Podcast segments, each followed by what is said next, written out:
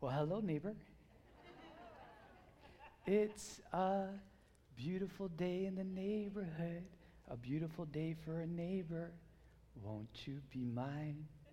Could you be mine? Would you be my neighbor? Hello, neighbor.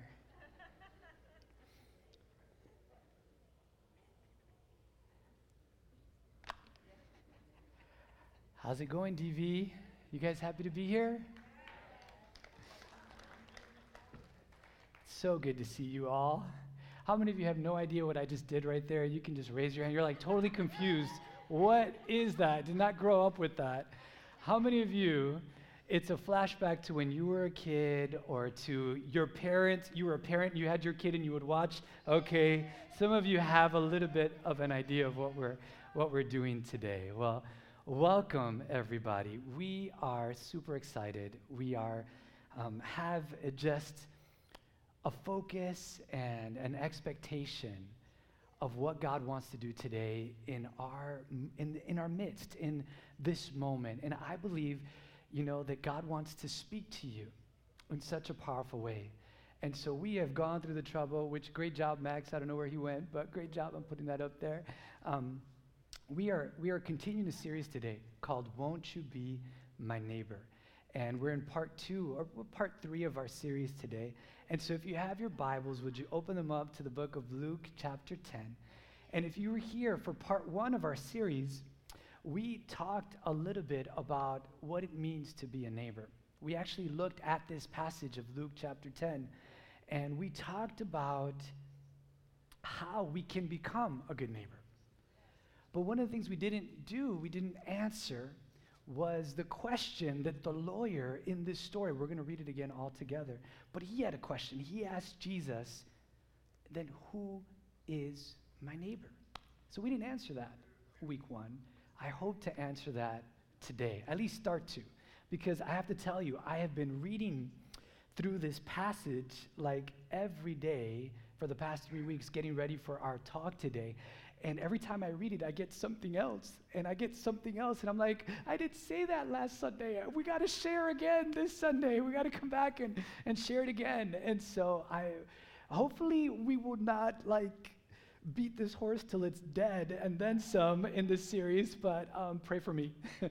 we can actually wrap this up, but we're only in week two or week three, maybe. Anyway, um, so if you have Luke chapter 10, we're going to go through that whole passage again.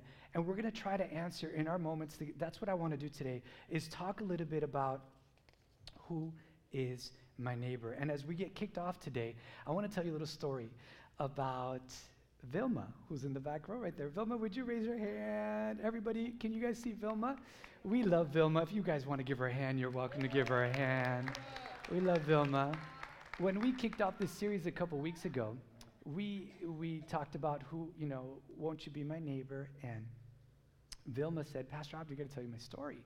And so after the service, she told me her story, and she told me how um, when she moved to the new place she's at, she was asking herself the question, like, why am I here, God? Why did I move to this place right here? I'm not really sure what I'm doing. Um, everybody's kind of busy doing their own thing. I don't really know if I fit in here. And so she just decided that she was going to cook some food and go next door and bring them some food. And so she knocked on the door, she brought them food, and the next day the neighbor came over back to her house and brought her some food. And then the next day Vilma went to another neighbor, brought them some food. And then she heard about the neighbor she first went to that went to another person's. And before you know it, they have this community that all of a sudden developed of 20 or so people that have, have been sharing food with each other. Well, a couple weeks ago, Vilma was sharing the story that she fell ill. She was in the hospital. And her neighbors were knocking on her door, but she wouldn't answer. They kept knocking. They got worried. What should we do? She doesn't answer. So they got the security of the place, the, the association, and, and they opened the door of her house because they were worried. They were like, she's not answering. Day after day, they would knock, and she wasn't. So they went in, they opened the door. Vilma, where are you? And she wasn't there. You know where she was? In the hospital. She had been in the hospital for the past few days, and so she wasn't answering her door. But she found out that her neighbors, she got a call at the hospital, your neighbors are going crazy looking for you. And we, we didn't know where you were and we didn't know what happened. And so she got all this love, all this love from all of her neighbors. And she was telling me even today how they, um, she got so much love from all those neighbors calling her while she was at the hospital and bringing her more food. And, and we were trying to bring food, like organize ourselves to bring food. And she's like, no, no, no. These neighbors, I'm more than covered. I got enough food for, for, for all the time. And so, what do you guys think? Can a little bit of food, maybe some pastries or some food, can, do you think that can really make a difference? In the city, in the culture that we live in in Miami, where we are so busy, where we're so into ourselves and so into like trying to make sure that we're getting things done, can a little plate of food or some pastries really make a difference in somebody's life? Why don't you ask Miss Vilma? Because she feels incredibly loved by the 20 or so people that have impacted her. And so, absolutely, can it make a difference. It can. It can. And so I, I want us to, what I want to do today is I want to revisit a little of what we started off with in part one of our series, and then I want us to take what I believe is the next step for us. So in part one of our series, we talked about what is it going to take for us to become a good neighbor. You can, by the way, the reason I'm mentioning is maybe you might be able to dial it up a little bit. Uh, if you can't, you can listen to it for free on the podcast anytime you want. So I'm not going to preach that message because that one was already done. But uh, we did talk about how we can show mercy. We talked about the different areas that, that we did.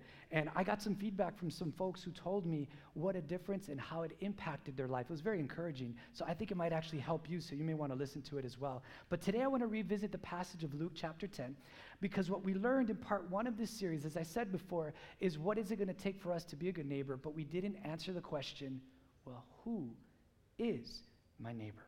So, if you're taking notes, I would love for you to either write this down or take a picture as it comes up on the big screen because it's kind of a long statement, but it's our point number one of our talk today. And that is this that the absolute best use of our lives is to use our giftedness to impact those around us for the sake of Jesus. Let me say it again. The absolute best use of our lives is to take our giftedness, right? The best use of our lives is to use our giftedness to impact those around us for the sake of Jesus. That's what we're talking about in this series. Won't you be my neighbor? And who are those? You see that phrase there? Those impact our community. The best use of our lives is to use our giftedness to impact our community. All right, maybe you didn't get this part. I added this of those around us. So, who are the those around us? It's our neighbors, it's the people we see every day. And so, I want us to target today to have in mind the people who actually live in our community. I think of a lot of times we get so focused in wanting to help the other, and I say it like this in quotations, that what we have to do is we have to jump in our cars and drive to where the other is, or we have to jump on a plane and fly to where the other is. But so many times we forget that the other is right next door. I do this all the time with my boys. I, I, am talking to an adult and I'm talking to them, and my, I don't know if you saw them, they were like bombarding, but they were like grabbing on my leg, and, and I not even paying attention to what his needs are or her, well, his, I got two boys, his needs are. And because I'm talking, I'm so engaged, I forget about the one that's right next door. And so today I want us to focus on that as we read this passage together in Luke 10, verse 24. Let's read the passage. It says, And behold, a certain lawyer stood up and tested him, saying, Teacher, what shall I do to inherit eternal life. He said to him, Well, what is it written in the law? What is written in the law? what, is your reading of it? And so he answered and he said, You shall love the Lord your God with all your heart, with all your soul, with all your strength, and with all your mind, and your neighbor as yourself. And he said to him, He, meaning Jesus, says, You have answered rightly. Do this, and you will live. And so, what we learned last time, we talked about the passage that the lawyer was trying to trick Jesus with this question, right? And we talked about how any good lawyer would never ask a question without, our, with, without already knowing what? The answer, right, good. The answer to that question, so he was trying to trick Jesus, and Jesus would have none of it because he answered the question with what? Another question, right? So, how do you read the, the Moses, the law, the law of Moses? How do you read this? How do you get this, right? And so he's wondering the question is, how do I inherit eternal life? And I have to tell you guys that I've been doing this. I took those two words, eternal life, and these past couple weeks I've been doing a word study on just those two phrases, eternal life. That's not today's message. It could be later in this series, but not today. But, but it's been so deep, so impacting these two phrases, eternal life. But, but Jesus says to him, How do you think? What does the law of Moses say? And the certain lawyer answered the question Love the Lord your God with all your heart, soul, strength, and mind, and love your neighbor as yourself. Pastor Abdi, didn't you just read that? I did, but I wanted to read it again because there's a similar passage in the book of Matthew. In the book of Matthew, chapter 22, verse 34 through 40, let's it's going to show up on the big screen. Or you can click to it on your electronic, or if you actually have a physical Bible, kudos to you, but you can look it up as well. But when the Pharisees heard that he had silenced the Sadducees, they gathered together. Then one of them, a lawyer, asked him a question, testing him and saying, Teacher, which is the great commandment of the law? Totally different question, mind you. Which is the great commandment in the law? Jesus said to him, You shall love the Lord your God with all your heart, with all your soul, with all your mind. This is the first and great commandment. And the second is like it you shall love your neighbor as yourself. And on these two commandments hang all the law and the prophets. So the answer has become known as the great commandment. What is the great commandment? It's right here. Love God Love God and love your neighbor. Love God. And, and how important was this to Jesus? Well, in the passage that we just finished reading in Matthew, but let's go to Luke right before the one we just read. In Luke 10 28, Jesus said, Do this, and what? You will live do this and you how important is it? Well if you do this you're going to live. And then in matthew jumping back to the matthew 22 passage what does he say? Jesus says the entire law and all the demands of the prophets are based on these two commandments. So none other than eternal life and all the truth written in the old testament hang on this. So is this important? For Jesus, it was the most critical part of this is the crit I, I don't want you to miss this. This is the great commandment super spiritual this is it. So it's one of the most critical teachings of jesus ever. So important that it should grab our attention grab our commitment grab our enthusiasm our passion right? But this is a real challenge. Seems so simple and yet it continues to elude us doesn't it so simple, but yet so challenging. Hmm. So it was a real challenge for the religious in Jesus' day as well, you guys. It, it, sure was for this certain lawyer who asked that question. Um, it, it, the, that certain lawyer in the book of Luke, and we talked about this in part one, where he asked Jesus a question, as any good lawyer would, would ask, right? Well, he, and he answered the question. He knew the answer so well, he gave him book, chapter and verse. Love God with all your heart, soul, mind, and strength. That's Deuteronomy 6 5. And then love your neighbor as yourself. That's Leviticus 19 18. I got this, Jesus. Certain lawyer knew all the right answers up here. But what was he failing to do? What Jesus said. Two words, two, one word, two letters. One word, two letters. Do. Do this and you will live. As you know it up here, but where is it? In here. Do this and you will live. Come on, Jesus. Okay. Well, who is my neighbor? The Bible says he was trying to justify himself. The lawyer trying to justify himself in verse 29. Uh, you know, answer that question. Who is it? And this time, Jesus doesn't answer the question with a question, he answers the question with a story. And we talked about this in week one the Good Samaritan story that we could also call the Good Neighbor story. So I want us to look at this again. Who is your neighbor? Because that's what the certain lawyer was asking. Well, Jesus, who is my neighbor? Okay, so then Jesus answered. We're in Luke chapter 10. And he says, A certain man went down from Jerusalem to Jericho and fell among thieves, who stripped him of his clothing, wounded him, and departed, leaving him half dead. Now, by chance, everybody say by chance. Oh, you guys are awake. My 11 o'clock service. Yes, love you. And by chance, a certain priest came down that road, and when he saw him, he passed on the other side. Likewise, a Levite. Can everybody say Levite? Okay. Levite, when he arrived at the place, came and looked and passed by on the other side. So let's summarize this. What happened? These thieves came by. These thieves saw this certain man as someone that they could exploit. They weren't concer- concerned about him being a human being that had value. They wanted to take all of that value from him for themselves. They weren't caring about him, these thieves were. And then you have these religious people, right? Who the religious people see this certain man on the side of the road as a nuisance, somebody to avoid. Right? That's who the religious people see. And, and what do I mean by religious? They were people who had the appearance and maybe even the outward conduct all set. They knew all the right answers, right? See, religion is a person's attempt to make himself right, do whatever he can do so that God will be able to love them. And so, what we do is, uh, uh religious people, right, we want to be acceptable to God. And what do we do? We do good works.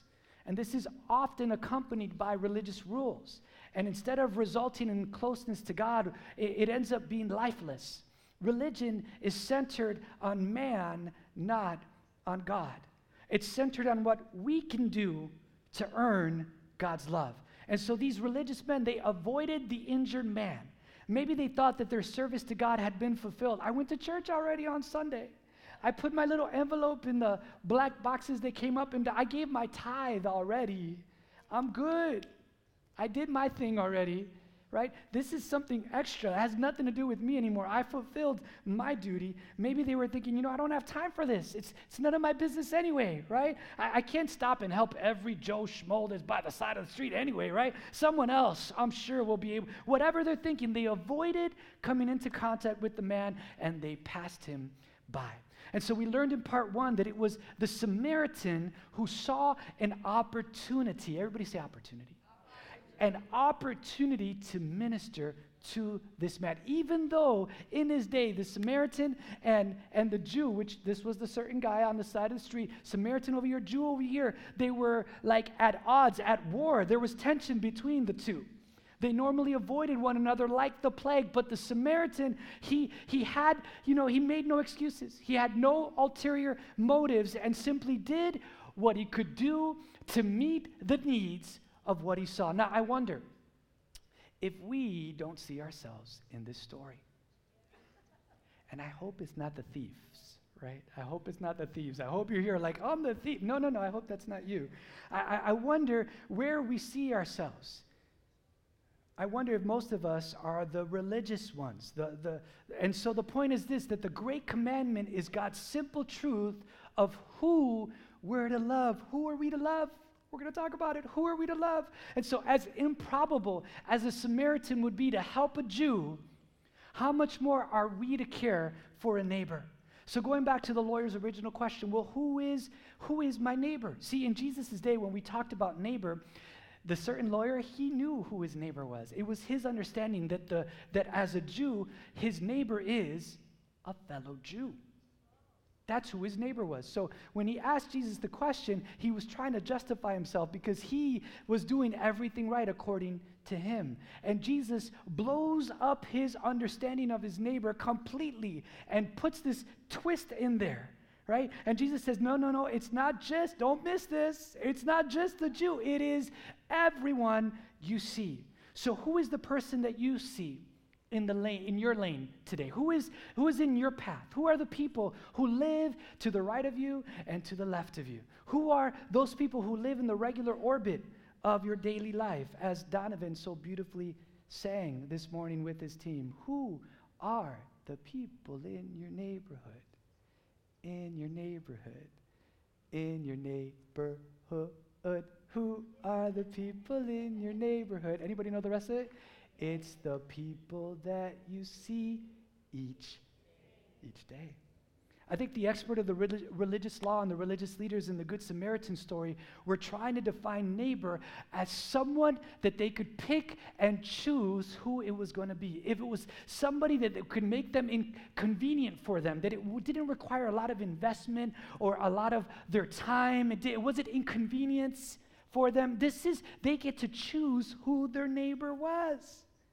And Jesus says, uh uh-uh. uh. Can you look at your neighbor and say, uh uh-uh. uh Nobody really did that. So, okay, we'll keep going. Okay, so that, that's, but Jesus would have none of that. He said, Your neighbor is the person who you see, who is in your lane, who is in your path during the day. The neighbor your neighbor are those people who live in the regular orbit of your daily life. And when you represent Jesus to those people by showing mercy in all those areas in week chapter in week 1 of our series, you can look at that, right? It becomes a powerful force in representing Jesus on your front line or on your front yard, right? You know what? We, we know this story. We know the story of the Good Samaritan, the good neighbor. We know the story. But I wonder how many of us actually live like the religious guys rather than the Good Samaritan or the good neighbor. I wonder if we excuse ourselves from the call of Jesus to know and love our neighbors, our coworkers, our parents, you know, or the parents on the kids team that we see but we just don't take time, or our literal neighbors because it doesn't fit in our timetable. It, you know, we're, we're, we're busy. You know, we got other plans. Yes, we struggle. I want to tell you, I struggle with this. I'm not alone. I'm bringing this, but I got one, two, three, four, three, sorry, three pointing at me. However, if you're taking notes, you can take a pic of this on this coming up on the big screen behind me. And I really want you to dwell on this. What we say here at DV is linger. The Bible calls it Selah. Just Selah on this. Meditate on this next point here, okay? The Bible uses, uh, yeah, so great things happen when you bring the presence of Jesus to those who live closest to you. When Jesus told the story of the good neighbor, the good Samaritan, uh, he wanted to capture what it would look like if a person who had nothing to gain would take literally what it meant to love your neighbor as yourself the Samaritan saw an opportunity as messy as it was to come to the aid of the man, and he did it. And in doing so, he becomes an example of how we ought to respond to others. And, and, and as we do what we're doing, at the same time, what we're doing is revealing the nature of Jesus. We are bringing the presence of Jesus here. What would happen if every Christ follower in Miami built relationships with people closest to them. From like acquaintance to building a relationship. I mean, what, what would happen? What would happen to become neighborhood catalysts to the love of Jesus? What would happen? What, what, what would it take for, for to look, what would it look like for you to move yourself from a stranger to acquaintance to a relationship? You know, I'm dressed like this today because the guy, sorry, you know I'm talking about this one, um, Fred Rogers. What, what an amazing guy. I mean, if you know his story, he's a Presbyterian minister who just, he was looking at the children's programs that were going on in his era, and he noticed, you know, all these children programs are dealing with violence and you know, they're trying to sell products, you know. And, you know, thank God that we have moved past that today in our culture. Right. um, but so he decided he wanted to make a difference, and he did it one child at a time. He decided he was going to cre- bring you in, become, he wanted you to be his neighbor, and he decided to become this, this neighbor. His set was very, it was, it was amazing. It was very simple not flashy at all. It was very simple, but everything he did, from putting on his cardigan to putting on his blue shoes, taking off, he wanted everybody to feel comfortable because he was going to talk about some things. This guy, Fred Rogers, talked about deep things. He talked about evil, he talked about death, talked about war with children. And he made a significant impact. And, and I, I read an article that said that he, um, that, that every letter he got for the 30 or 40 years that he did his show, he responded personally to every single one of them. He really cared. And he created this, this thing of You're my neighbor. He created this thing of, of, of you being my neighbor. We're going to come and we're going to talk about some, th- some things together. What would happen if we did that in our lives? What would happen? And so you, you might be here, you're like, well, Pastor Abdi, you don't live where I live. like, if you live, you know my, my neighbors are weird. My neighbors are totally weird. I know them. They, they're, they're weird. They're, you know, late at night and, and I go to bed early and, you know, I, I don't understand. Yeah, I want you to don't, don't miss this part. Jesus purposely chooses the Samaritan in the story because he was weird, all right? Everybody's listening to the story. They're Jews. And when he says the Samaritan, that was anything but, anything but him. He's not the hero. What are you, what are you making him the? I don't get it. That's like if Jesus is talking to a bunch of people who are Republicans. And, and he tells the story about this, this, this fellow Republican who's got robbed and he's on the side of the road. And, and, um, and, and wouldn't you know it, beloved Vice President Mike Pence comes walking by and, and he sees the guy, and, and Jesus says, Oh, but he just keeps going. And then, you know, Mitch McConnell, the next, you know, most, one of the most powerful guys, Republicans, Mitch, Mitch, but the congressman, you know, majority leader, he's walking by and, and he sees the guy by the side of the road and he just keeps going. And then he says, oh, but, but then comes Ilhan Omar. You guys don't know who that is. I'm going to tell you who that is. That's the first Muslim congresswoman who won by election to be sitting in the, in the, in the Congress and she comes by, and she's a Democrat, and she comes by and she sees and she sees the guy by the side of the road. And you know what she does? She puts him in the car, she takes him to the hotel, she slaps down her American Express and says, Whatever is needed, put it on my bill. People, Republicans who are listening are going, What? Did you get that story right? And just because we are like equal opportunity offenders, it's like if Jesus was, was sitting with a bunch of Democrats in the house, right? And he's telling the story and he says, you know, so there was this refugee, beloved refugee by the side of the road who was beat up and left for dead. And, and all of a sudden, you know, uh, here comes beloved Joe Biden walking by, right? And he comes and he sees the guy, the refugee. He talks so much about refugees, but he saw him and he just walked right past him. And then the other Democrat, you know, Bernie Sanders comes around and he's walking past and he sees the guy and he just walks right past him. You know where I'm going with this? But then our beloved President Donald Trump comes around and he sees the refugee down on the side of the road and he puts him on his Air Force One and he takes him to the White House and he puts him in his gold bed, I mean, in his bed, and he's like, hey, you know, whatever, keep this man alive. I want him to do whatever we got to do, just keep him alive.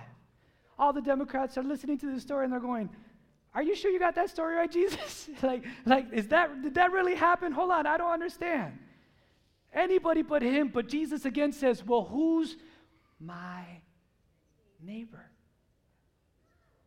The one who is in your lane. One of the things that Marie and I have done is a neighborhood barbecue party. We spoke to neighbors to the right of us and to the left of us, and we invited them, and they all came and they brought food. And in case you don't know, you haven't been to our place, you got to come over. We'll invite you. We'd love to have you. We're going to have a, pat- a pastor's pizza party, but we're going to do hot dogs and burgers because I'm not really eating. But, anyways, pizza party. We'll have you over. It'll be fun. Uh, but our place is really small. And so we had everybody that we invited showed up. And so it didn't fit in our humble, we love our place, and I'm not ungrateful, we love it. But we spilled out to the backyard and we had our little party there. And it was great. We built up a great, just literally right there. It was in our house, so people didn't even have to take Uber or anything. They just got out of their houses and walked over to our place, our, our place. And so um, it, it, was a big on relationship building and low on programming. Just a great way to know people, serve them, and show hospitality. And, and, and look, for most of us, we could only do a few things right, just like the lady on the video was saying. We could only do a few things right, right? But let, let's make sure that one of them is the thing that Jesus said matters most. A good neighbor always outweighs a good program.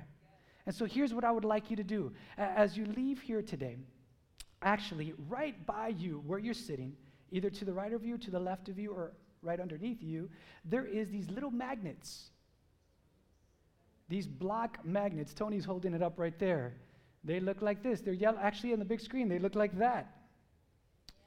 And so, what I would love you to do is this is for you, our gift to you. Uh, we want you to learn, to retain, and use the names of your closest neighbors. Write them down. And, and, and here's the application for today. First, grab that block magnet. That's for you. It's a block map.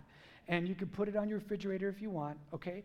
And so, um, and if you need more, we got plenty more, so don't worry. We put them on every other chair just in case we didn't know where you were sitting, okay? But even if you're a family of one, you're like, I'm, I'm only one person. You could take it too. It's all good.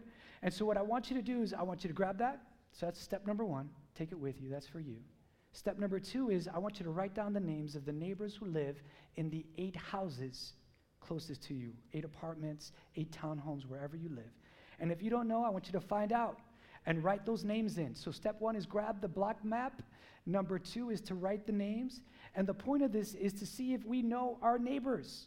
What are their names? Because it's hard to love someone if you don't know their name. Can somebody say yes? And so, the last thing I want you to do, number three, is I want you to pray for each household. That's it for now. We're going to start with that. Just pray. That's my challenge. Pick up a magnetized block map, fill in the eight households, and begin to pray for each home. And then next week, we'll begin to talk more practically about how you can act on that great commandment that we're talking about today in your neighborhood. And one more thing before I close. So, if you're interested, even passionate about helping DV, us, to do a great ministry of neighboring, let me know. I would love to know.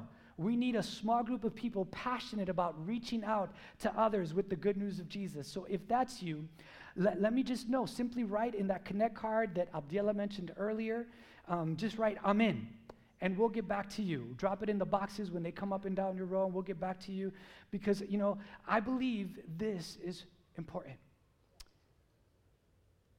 Because I'll be back with some big ideas,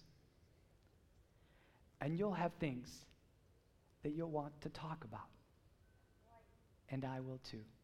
Would you bow your heads and let me pray for you today? Father, we thank you for this simple story. Thank you that Jesus knew exactly where and how to touch this man's life. And I pray that you will touch our lives just as deep. That you'll speak to all of us, whatever you want to say to us, whatever you demand of us, require of us. Pray. I pray right now that the Holy Spirit will bring us to being willing to say, Yes, Lord, I'm available. Here I am. And here's what I have Lord, we want to be true as your followers. And so we humble ourselves and we say, Yes, Lord. And just still praying. How many of you would say, You know, I know that there are some people that I can be a good neighbor to? If that's you, would you simply stand with me right now?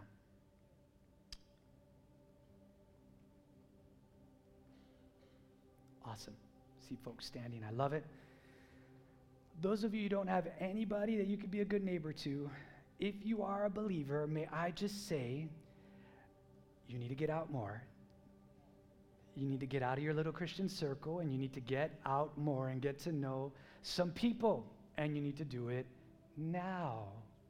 There's nothing more foolish than being locked up in our little Christian insulated environment. You have been gifted something precious, and that is to be a good neighbor. And so, still praying today, there are those of you here today that you would say, you know what? Oh my goodness, I feel like I'm so far from God, but yet I want Him so much. I feel like I'm so far. How can I ever get there? Well, understand clearly that you cannot work yourself there. It is impossible. Scripture says that the only way that you'll be ever ever be saved is by the grace of God through faith in Jesus Christ alone. The Bible says that it is never, ever by works. And I want you to hear that. It is never, ever by works. You have no ability to work your way to God. It is impossible. Your sin separates you from a holy God who cannot even look upon sin. That's why it's so important for Jesus the Son of God, to be born of a virgin. He did not inherit the sin nature that was passed on through the earthly father. His father was Father God in heaven, who had no sin. And so Jesus lived a perfect life as the innocent Lamb of God without, without any bl- kind of blemish so that he could be our sacrifice. Jesus died in our place on the cross. He became sin. He died with, with that sin. He rose again on the third day, and now scripture says, anyone, anyone who calls on the name of the Lord Jesus, you will be saved. You will be made different. And you may feel like you are so far from God, it doesn't matter. You draw. You draw near to Him, and He will draw near to you. You call on His name, Jesus, save me. There are others of you, you grew up around the church in the church like I did, and you thought you were okay. But you woke up one day and you realized, you know what? I'm not. I'm not okay. I, I, I don't know him. There's no spiritual fruit in my life. I've heard the story and I've never fully connected to him. Jesus, would you save me? Either group that you're in, as you call on him in a moment, you will be born anew.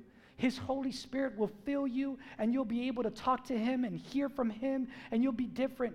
You will have power that only comes from heaven, and you will be changed because more, you'll become more like God's Son, Jesus Christ.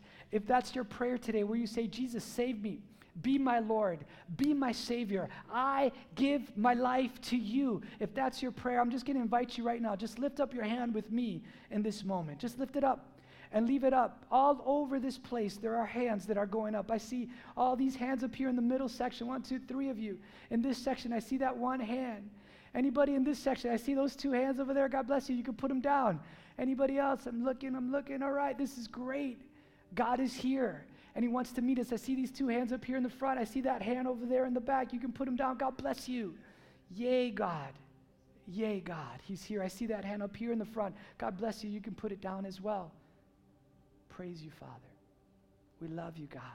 We're going to pray. Everybody pray this prayer together. Nobody prays alone. We're family here. And we're going to pray this prayer together in the name of Jesus. Everybody pray with those around you. Just as a family, just say, Father, we just, just repeat this prayer. Say, Heavenly Father, save me from my sins. I repent and I turn to you. Fill me with your spirit so I could obey you, so I could follow you. Make me new. Make me like you. Because you died for me, empower me to live for you. Jesus, take my life forever. It's yours. In Jesus' name I pray. Doral Vineyard, would you celebrate with me? Would you say, Yay, God? Make some noise. Let's worship God with some enthusiasm today because people said yes to Jesus for the very first time. That's a big thing. You may be